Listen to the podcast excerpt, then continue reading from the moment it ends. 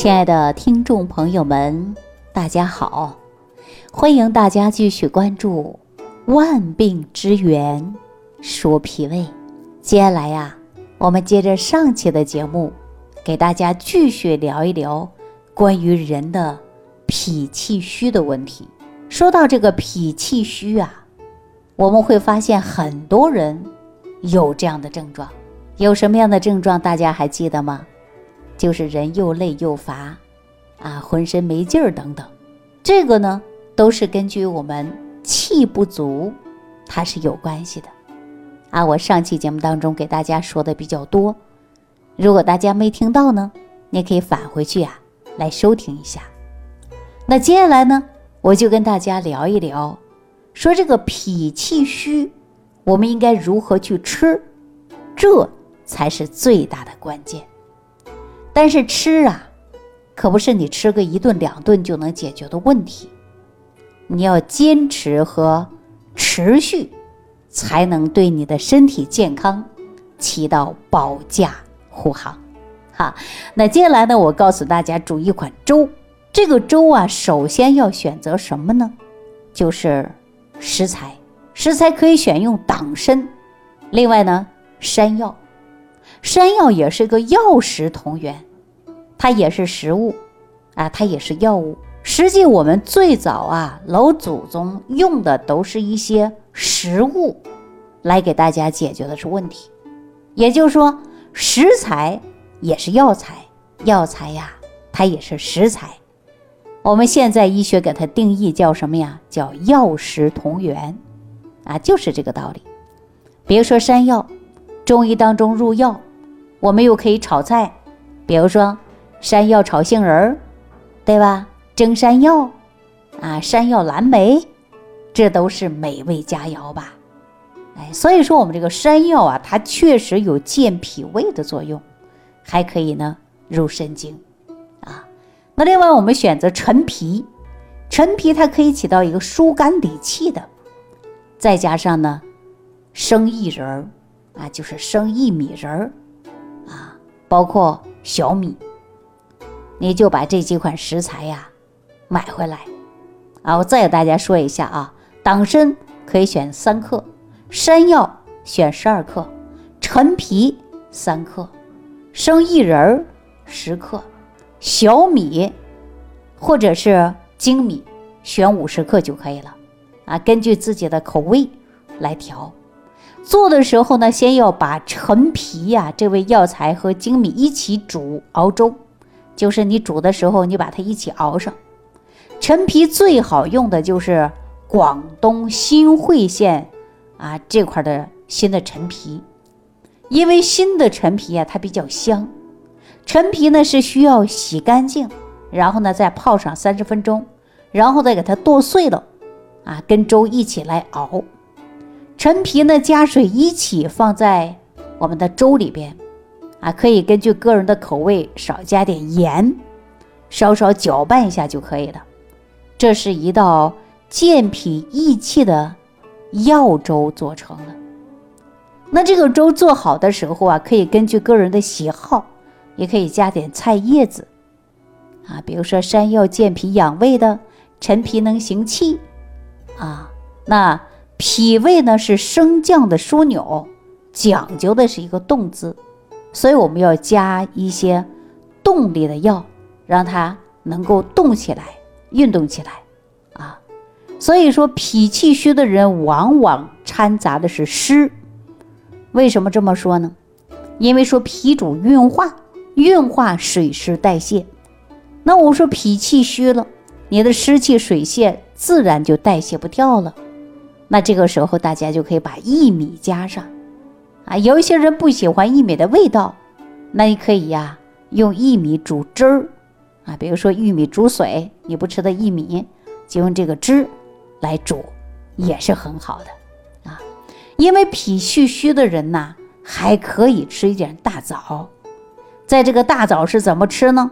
就是每天呢蒸馒头的时候，你把它放在面上一起蒸，蒸菜的时候。你把大枣放在锅里一起蒸，蒸一次啊，看不出什么变化。你在第二天做饭的时候，你继续去蒸，蒸个两次三次以后啊，这大枣就熟透了。蒸熟的大枣啊，它的糖的转化是特别充分的，啊，吃起来也特别好吃。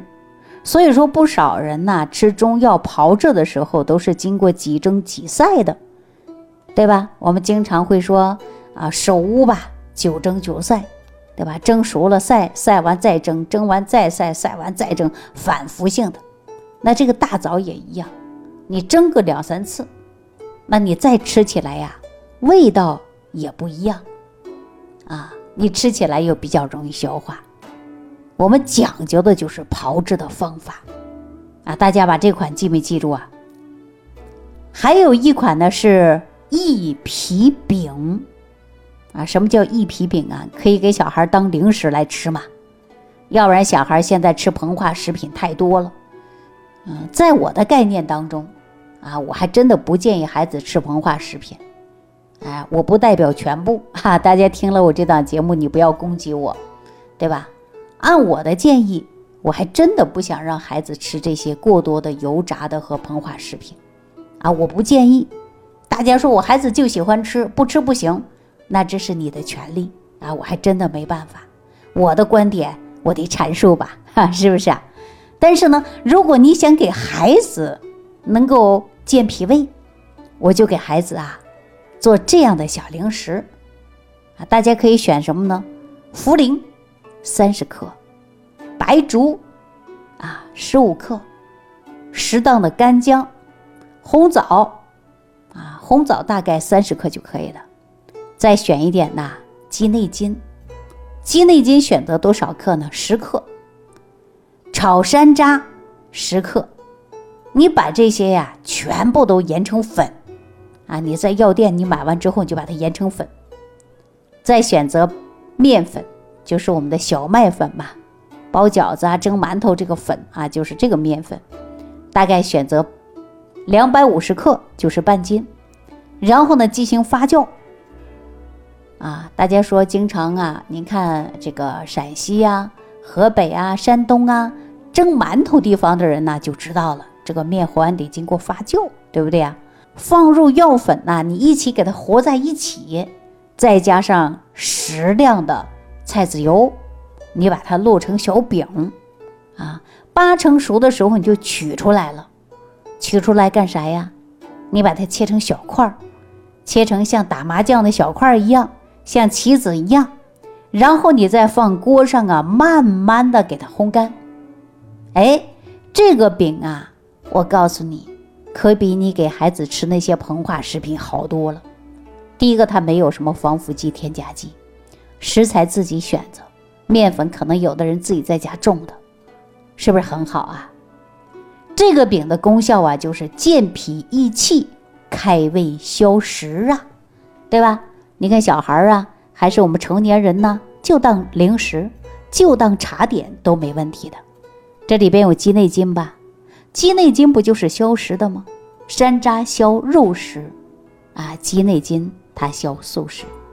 红枣它可以补气血，干姜它能暖胃，啊，另外呢，茯苓啊，它也是健脾胃的。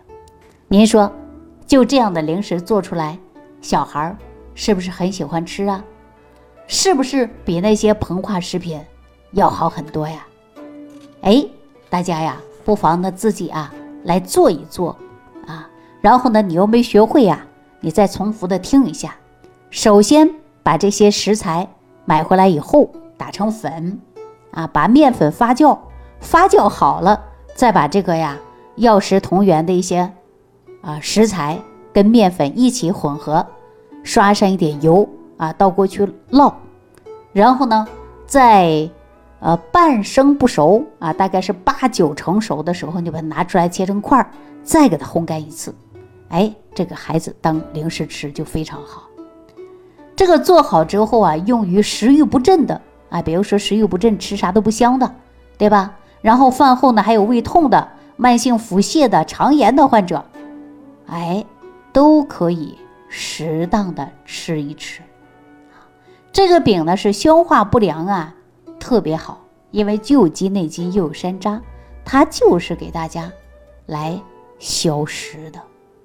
大家这回知道了吧？所以说我们啊，凡事它是有方法的。大自然赋给人类当中所有的食材，它都是相生相克的，啊，它都是对我们人体是有帮助的。